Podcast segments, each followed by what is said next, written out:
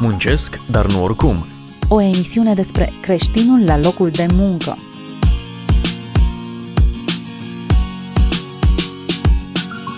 Bine v-am regăsit la această serie de emisiuni Business pentru gloria lui Dumnezeu. Sunt Valentin Giurici, invitatul nostru de astăzi este domnul Sebastian Văduva, conferențiar universitar, doctor în economie și politologie, directorul Facultății de Management și Informatică Griffiths din cadrul Universității Emanuel din Oradea, antreprenor în serie. Bine ați venit! Bine v-am găsit! Suntem uh, la finalul acestei serii în care vorbim despre business sau afaceri pentru gloria lui Dumnezeu. Am vorbit uh, despre multe lucruri, am vorbit despre tranzacții comerciale, am vorbit despre proprietate, despre profit, despre concurență uh, și alte teme pe care ascultătorii sperăm că le-au urmărit. Astăzi vom vorbi despre împrumuturi. Au fost subiecte delicate, de exemplu să vorbești despre bani, să vorbești despre profit și să spui că pot fi bune. Astăzi împrumuturile uh, sunt o problemă și economia poate să ia razna din cauza împrumuturilor nejustificate. Da. Eu personal recunosc faptul că mi-a dat bătaie de cap acest capitol din cartea lui Wayne Grudem Reamintim ascultătorilor că ne-am inspirat în emisiunea noastră din această carte Business for the Glory of God și cred că astăzi aveți o muncă dificilă să mă convingeți chiar și pe mine că împrumuturile sunt bune. Este o discuție foarte delicată și pornim de aici, de la baza biblică, pentru că de fapt de aici credem că putem construi o societate sănătoasă și un mediu de afaceri sănătos. Corect. Este luarea și darea cu împrumut biblică? Absolut. Da, este. Și din nou, așa cum deja ne-am obișnuit, ar vrea să discutăm despre partea teoretică, după aceea să vorbim despre felul în care această parte teoretică a fost pervertită de experiența umană, pentru că, țineți minte, suntem într-o lume căzută. Avem de-a face cu oameni păcătoși. Chiar și oamenii care sunt în cadrul unei biserici și spunem că sunt născuți din nou și sunt sfinții lui Dumnezeu, au fire pământească și din când în când cad înapoi în firea pământească, păcătoasă și o justifică într-un mod nebiblic și așa mai departe. Deci, cred că trebuie să înțelegem că trăim într-o lume care nu poate fi perfectă, în cazul cel mai fericit poate fi excelentă. Deci, în esență, ca să o luăm cu începutul, cu partea teoretică, ce înseamnă împrumutul? Sau, altfel spus, de ce avem nevoie de bănci în lumea asta? Lumea se parte în două categorii. Prima categorie sunt oamenii care cheltuie mult mai mult decât câștigă și a doua categorie sunt oamenii care câștigă mult mai mult decât cheltuie. Prin urmare au un surplus. Acum, din păcate, nouă ne-ar place să credem că 50% din populația lumii este din prima categorie, 50% este din a doua categorie. Este o foarte mare discrepanță și proporția e mai mult ceva de genul 90-10 adică 90% uh, din populația lumii cheltuie sau ar cheltui mai mult decât câștigă și 10% din populația lumii câștigă mult, mult mai mult decât pot cheltui ei, familiile lor, neamurile lor pentru următoarele 10 generații. Și ai această discrepanță incredibilă. Și atunci ai această categorie a bogaților sau a super bogaților. Și de-a lungul uh, secolelor am inventat un sistem super sofisticat financiar bancar în care ceea ce a început cu o simplă bancă și iarăși studenții mă întreabă de unde vine cuvântul de bancă, păi de la italieni pentru că oamenii care aveau bani în plus se duceau să așezau pe o bancă, uh, erau și evrei, și dădeau celor care aveau nevoie de capital bani cu împrumuturi și făceau o mică uh, notiță. Ei, de la ceea ce s-a întâmplat atunci în secolele 14 și 15 în Italia, până la ceea ce avem astăzi, în care avem marile centre financiare cu algoritmi super sofisticați, cu divizarea riscului, cu tot felul de alte lucruri de genul acesta, a fost cale lungă și nu vreau să intru în uh, tot sistemul bancar financiar, dar ceea ce vreau să spun este că avem aceste două categorii de oameni. Oamenii care au un surplus și oamenii care au un deficit. Și oamenii care au un surplus, bineînțeles, își pun banii în bancă sau își investesc banii respectiv cu obiectivul de a câștiga dobândă. Și dobânda, foarte simplu spus, este chirie pe bani. Adică eu am bani în plus, îi pun în bancă și mă aștept să mi se dea chirie. Cei care iau bani cu împrumutul, bineînțeles, să plătească chirie pe bani. Și aici încep problemele. Uh, prima problemă, care întotdeauna este dezbătută, este să ai puțin, dar dobânda este un lucru uh, corect, este un lucru biblic sau nu? Pentru că în Sfânta Scriptură avem, de exemplu, în Vechiul Testament, poruncă clară din partea lui Dumnezeu ca evreii să nu dea bani cu împrumutul unul altuia. Deci asta este clar stipulat în legea lui Moise și după aceea avem iarăși în uh, uh partea poetică a Bibliei, în psalmi, psalmul 15 cel mai bine cunoscut, el nu-și dă banii cu dobândă. El nu... Și atunci noi gândim, domnule, stai puțin, dobânda este un lucru păcătos. Pe cealaltă parte însă, Domnul Iisus Hristos, în pilda pe care am uh, tot studiat-o, în Matei capitolul 25, El însuși spune, uh, bine, bine, uh, rob viclean și leneș, care ai primit un talent și care n-ai făcut absolut nimic cu el, măcar să-l fi dat la zarafi, să fi avut dobândă. Unde intrăm în probleme este faptul că oamenii care au capitalul acesta taxează niște dobânzi astronomice și la modul practic, inclusiv astăzi, sunt tot felul de inginerii financiare în care împrumuți niște bani și când te trezești că îi dai înapoi, îi dai înapoi mult mai mult decât ai crezut că îi dai. Este o limită a bunului simț, este o limită a Bibliei, este o limită morală. Uh, Unde este limita Biblia, Biblia, acestei dobânzi? Da, Biblia nu spune, nu ne pune o limită. Uh, Jean Calvin, unul dintre reformatori, a spus că ar trebui să fie undeva la 5%. Și din nou, eu sunt mult mai confortabil cu dobânda care este pe piață. Deci, cred că piața, așa cum a lăsat-o Dumnezeu, poate să seteze o dobândă corectă. Problema pe care eu o am... Care ar putea fi această limită, să zicem, în momentul acesta? De obicei este în jurul 10%. Deci o, o rată de dobândă acceptabilă este undeva în jurul 10%. Iar băncile iau o dobândă de genul? Băncile sunt undeva între 10 până în 20%. Aici am vrut să ajung.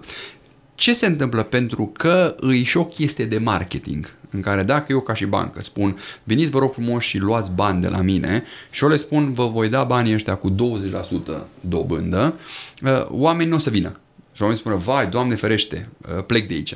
Ca urmare, ceea ce fac băncile este de multe ori au niște chestii foarte sofisticate prin care calculează dobânda. Au niște desfășurătoare foarte interesante în care calculează dobânda pe proporția de timp pe care o ai.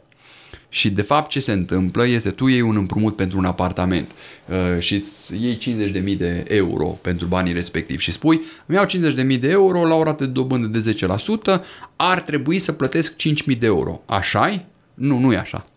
Pentru că ceea ce se întâmplă este noi ne luăm, luăm cei 50, uh, cei 50 de mii de euro și noi îi împărțim pe 20 de ani și banca, ca să se asigure că își primește banii, mai întâi calculează partea de dobândă în primele luni sau în primii ani.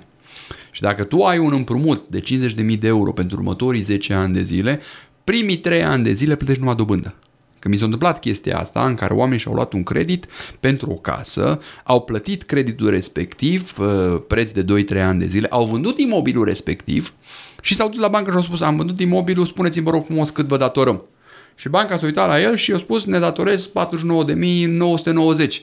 Cum adică? Dar eu numai, ce s-a întâmplat? Ce am plătit până acum? Ai plătit o bândă. Și asta este o chestie perfect legală. Când semnezi multele contracte de împrumut, asta semnezi. Și problema pe care o au oamenii este că oamenii nu știu, nu sunt educați de această chestie. Și este un mecanism prin care banca mai întâi și-a dobânda în faza inițială. Nu acolo cred că e problema. Problema esențială, dacă îi să o povestim în termeni uh, strict uh, simpliști, este pentru ce împrumuți banii. Deci acolo cred că este problema esențială. Pentru că dacă eu împrumut banii pentru consum, atunci poate că ar trebui să-mi pun întrebarea oare chiar trebuie să consum? Oare chiar am nevoie de lucrurile astea? Și de asemenea trebuie să ne punem întrebarea cât de realist este că pot da acești bani înapoi dacă eu iau pentru consum. Aici este problema. Și aici este problema. Și, și dacă îi să aduc, să zic așa, reproșul numărul 1 împotriva țării mele adoptive, adică America, cred că asta este marea, marea, uh, marele miraj, marele păcat al americanilor. Și anume, au descoperit ușurința cu care pot împrumuta bani, și ca urmare stimulează un consum nenecesar. Uh, în anii 80 se numea conspicuous consumption. Adică nu doar consum, dar vreau să afle toată lumea că consum. Și în felul acesta se întâmplă niște fenomene foarte, foarte periculoase, în care oamenii cumpără lucruri de care chiar n-au nevoie.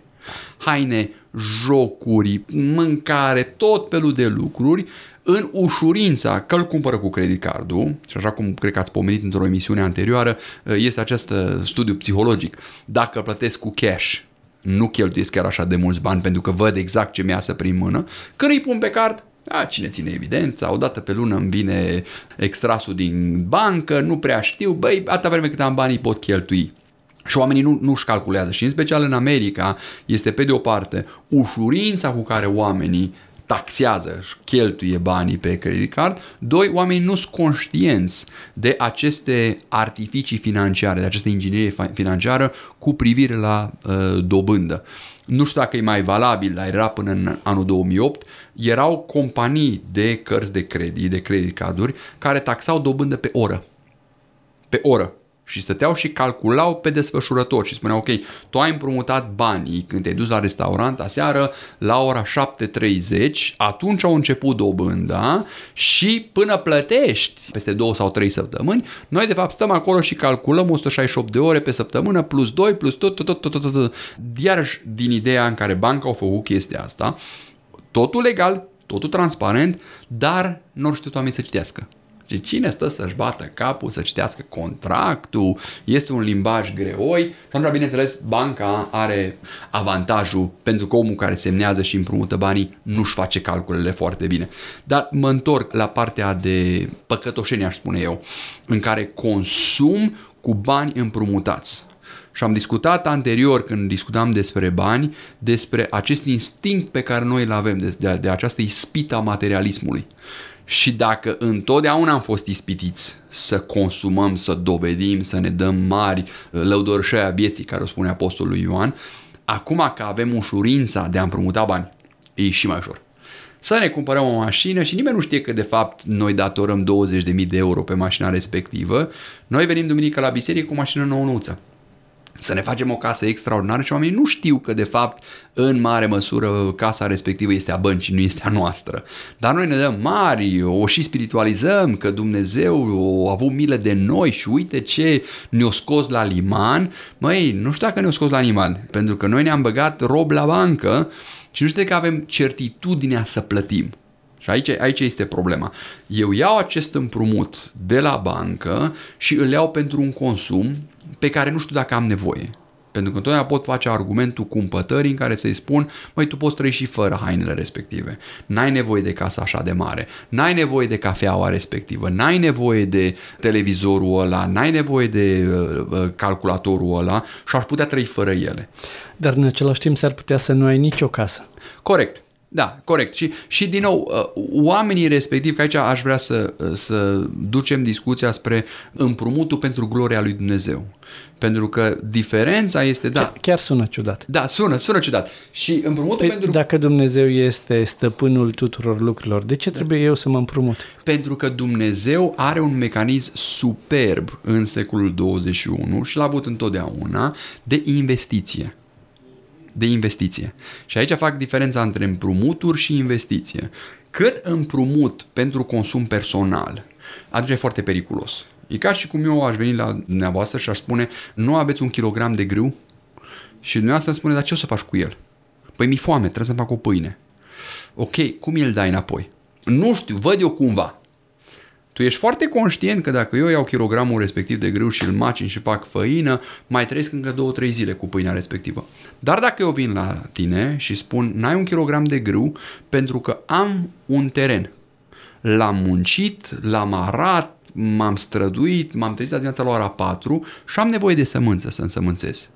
Hmm, și ce o să faci cu grâul respectiv? Păi uite, îl însămânțez și la recoltă o să am suficient să-ți dau înapoi kilogramul de grâu, ba mai mult de atât o să am surplus mult, mult și pot să vând și pot să cresc bunăstare. Și de aia spun că... Pare mai plauzibil. Da, și a, a, aici este întrebuințarea și de aia eu cred că sistemul financiar bancar pe care noi îl avem este o binecuvântare lăsată de Dumnezeu. Deci Dumnezeu ne-a dat această posibilitate și este mecanismul prin care oamenii săraci se pot îmbogăți. De ce vedem uh, adesea lucrul acesta ca pe o cămătărie legală? Acum nu știu dacă e o cămătărie. Din cauza deformării? E o chestie de deformare. Sunt niște așteptări foarte nedrepte. Deci, deci noi pornim din capul locului în viață, mai ales noi cei care am fost săraci sau suntem săraci și spunem este nedrept că sunt sărac. Cineva a greșit Dumnezeu a fost nedrept, Dumnezeu își bate joc de mine. Și uite la bogatul ăla care are bani în bancă, cât de nedrept. Ăla nu trebuie să facă absolut nimic, numai stă pe un sac de bani pe care l-a moștenit de la taică său. Și petrecem enorm de mult timp și energie și ne acrim și ne amărâm și ne urâm aproapele și îl urâm pe Dumnezeu pentru că nu înțelegem că Dumnezeu a îngăduit lucrurile respective să ne învețe ceva.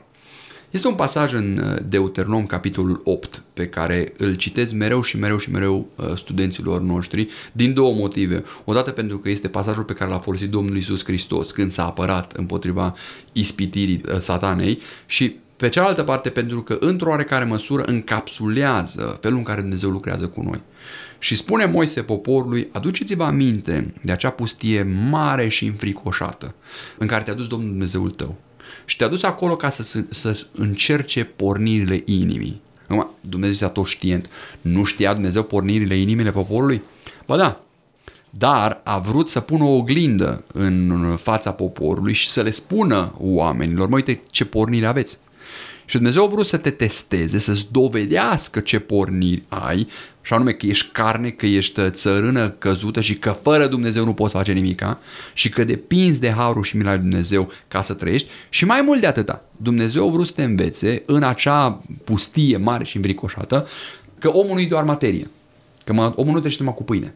Omul este în primul rând spirit, este din Dumnezeu care se întâmplă să aibă și un trup.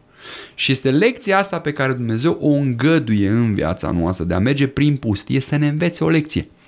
Și în secolul 21 Dumnezeu ne dă un avantaj extraordinar. Ne dă posibilitatea să împrumutăm bani. Deci dacă eu sunt sărac și n-am absolut nimica, dar n-am, n-am absolut nimica, așa o gândit Dumnezeu, așa o hărzit Dumnezeu. Dumnezeu îmi dă o linie de salvare, un colac de salvare.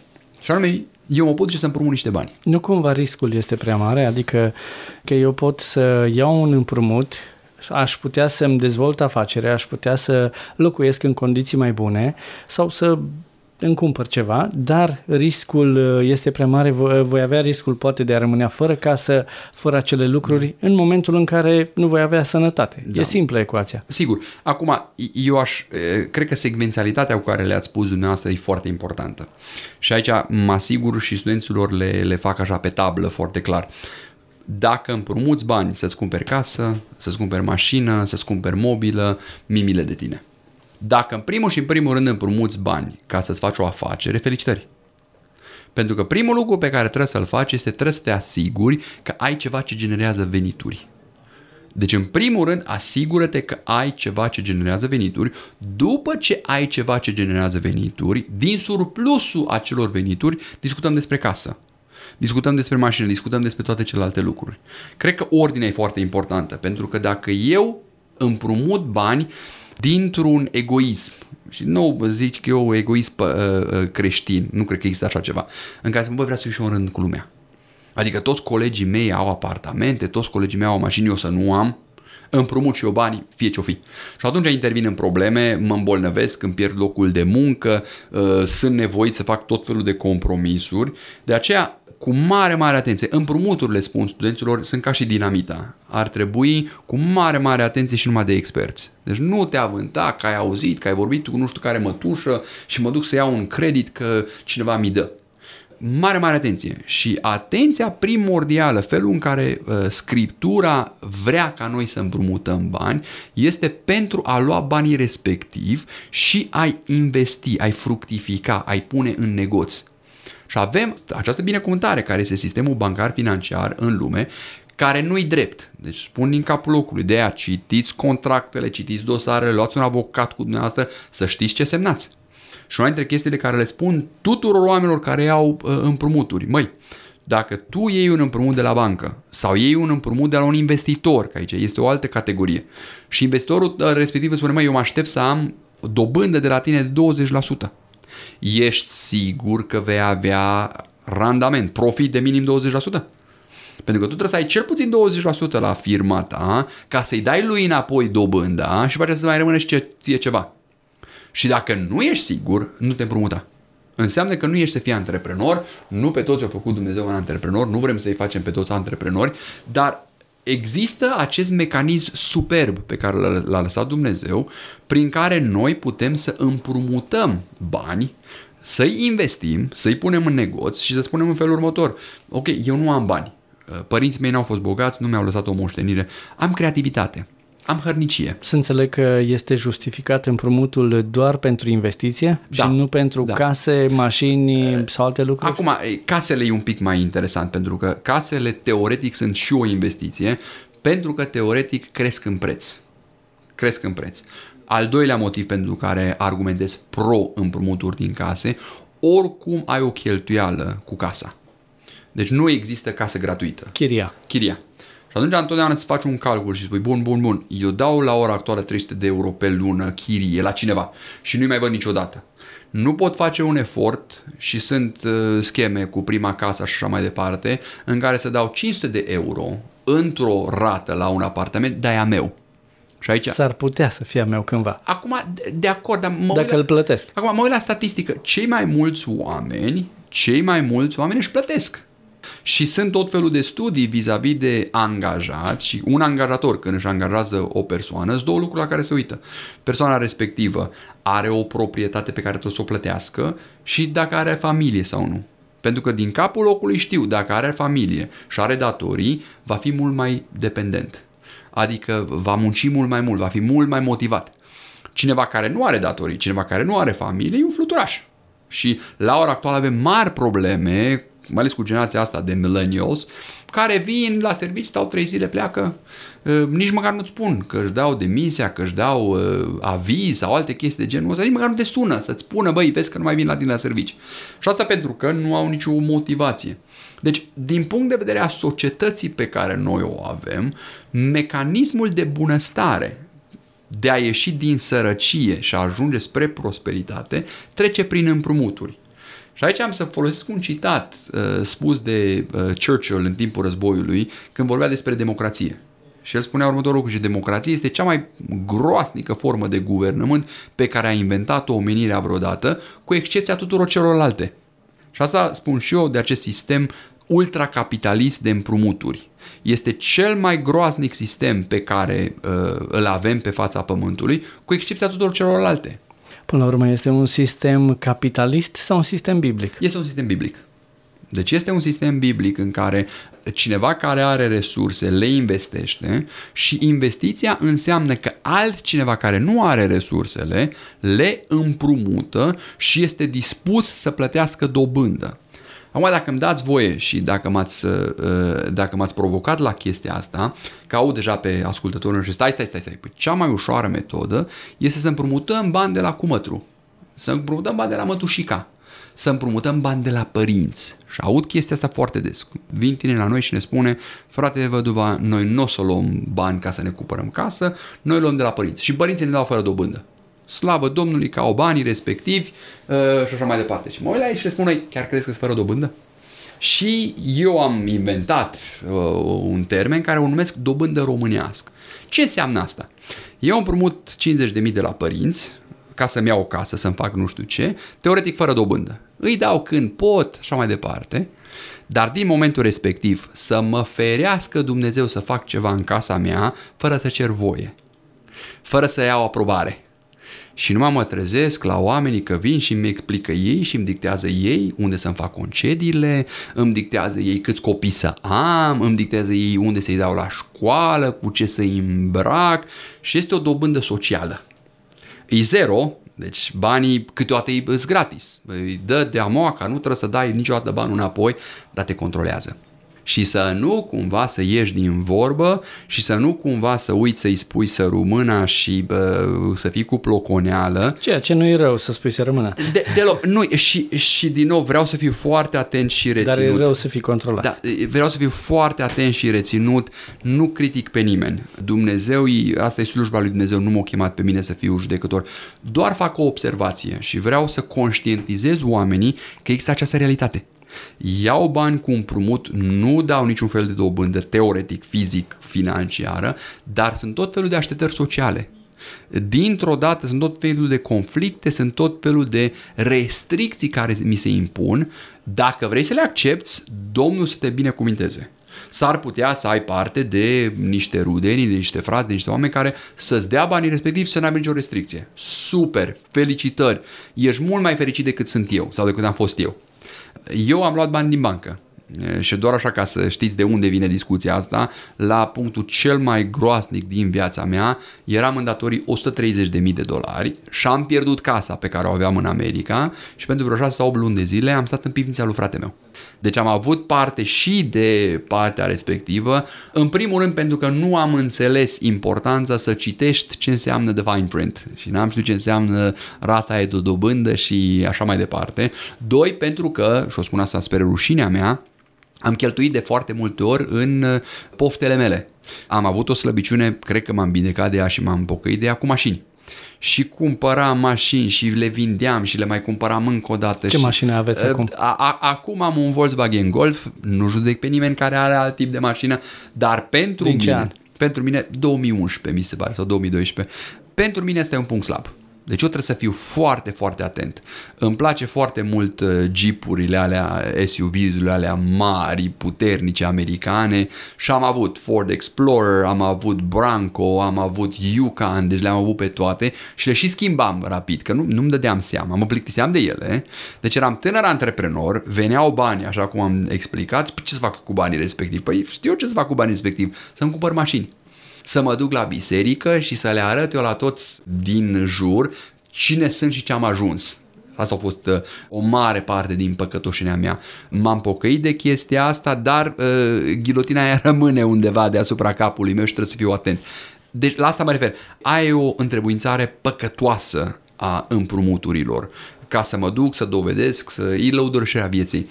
Ca să iau bani și când am luat bani pentru uh, SB Ashermits, prima firmă, 25.000 de dolari și am plătit dobândă pe ei, a fost o investiție excelentă. În trei ani de zile am plătit-o, ba mai mult de atâta, când am vândut firma, am vândut cu 70 ceva de mii de dolari. Deci a fost o dublare plus a investiției respective. Același lucru se poate întâmpla cu o casă. Eu cumpăr astăzi o casă cu 50.000 de euro și în 10 ani de zile casa respectivă valorează 70.000 de euro.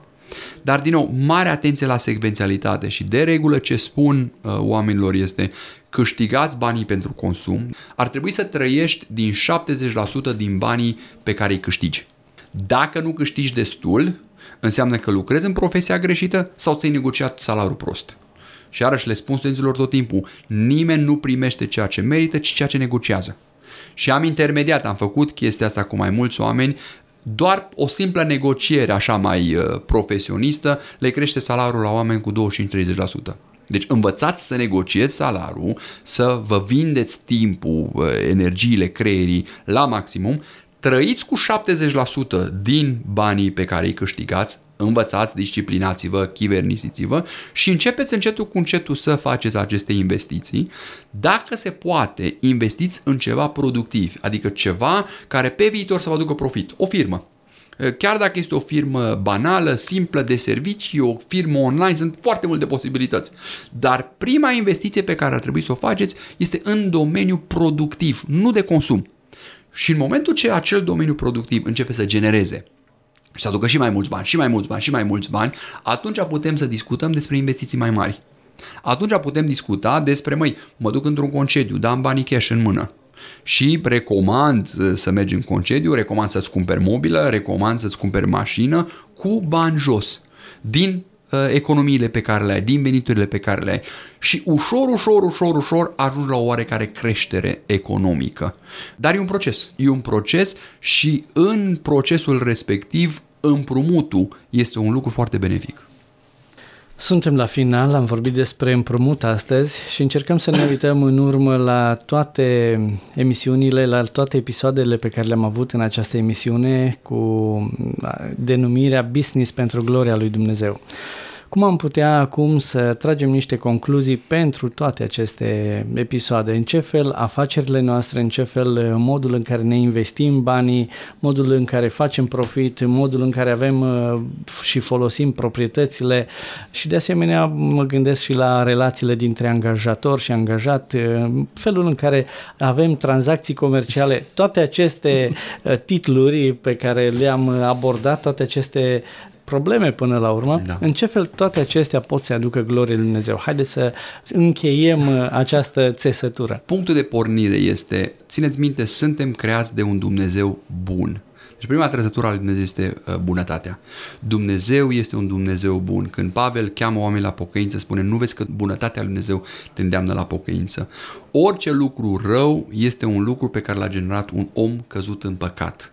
Și uh, pentru simplu faptul că uh, lucrurile rele din jurul nostru există, nu înseamnă că Dumnezeu nu mai este bun. Dumnezeu este bun în continuare. Activitatea economică este lăsată de Dumnezeu. Dumnezeu a creat lumea în felul în care sunt.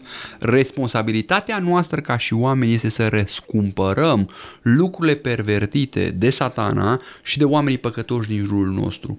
Și toate aceste capitole ale economiei, fie că este vorba despre dobândă, fie că este vorba despre bani, despre relațiile pe care le avem unii cu ceilalți, despre actul comercial, toate aceste lucruri pot fi bune. Nu sunt bune într-un mod natural. Și asta aș spune a doua mare concluzie. Dumnezeu este bun, Dumnezeu a creat o lume care poate fi bună, dar Dumnezeu ne invită pe noi și cred că asta, asta este marea invitație a unui pocăit, a unui om mântuit, să conlucreze împreună cu Dumnezeu la această răscumpărare a creației și încetul cu încetul în colțișorul tău, în locul în care ești, să aduci o ușoară îmbunătățire. De ce să aduci această îmbunătățire? Nu pentru gloria ta, nu pentru consumul tău, nu pentru lăcomia ta, ci pentru gloria lui Dumnezeu. Ca oamenii privind faptele tale bune să-i dea slavă lui Dumnezeu. Ca oamenii să se uite la ce a lucrat Harul lui Dumnezeu în tine și în viața ta și să zică, wow, ce har ne mai pomenit, vrem și noi. Vrem și noi aceeași naștere din nou pe care ai avut-o tu, vrem și noi să fim conlucrători împreună cu tine și cu Dumnezeu la ceea ce face, la un plan extraordinar de răscumpărare. Al treilea lucru pe care vreau să spun ca și concluzie este nu vă deznădăjduiți. Cred că e foarte important să ținem minte că trăim pe un pământ blestemat. Un pământ care într-un mod natural este plin de spin și pălămidă. Asta este starea naturală, asta este blestemul nostru. Pentru simplu faptul însă că există spin și pălămidă, n-ar trebui să ne pierdem nădejdea. N-ar trebui să ne oprim din activitatea noastră, din încercarea noastră. Vă garantez, după cum am experimentat și eu, că veți falimenta foarte des. Vă garantez că orice încercare pe care o veți avea, mai devreme sau mai târziu, veți falimenta în ea. Falimentul este îngăduit de Dumnezeu ca o lecție, nu-i final, nu-i sfârșit de lume. Ă, nu vă gândiți că gata, dacă am falimentat toată, fie că e vorba de o firmă, fie că e vorba de un împrumut, fie că e vorba de o relație, fie că e vorba de un angajator, nimica nu-i final. Atâta vreme cât avem viață în noi, Dumnezeu nu a terminat. Dumnezeu încă lucrează. Și toate lucrurile pe care trecem și am trecut și vom trece negative sunt oportunități pe care Dumnezeu vrea să le folosească pe a, pe, pe a ne șlefui.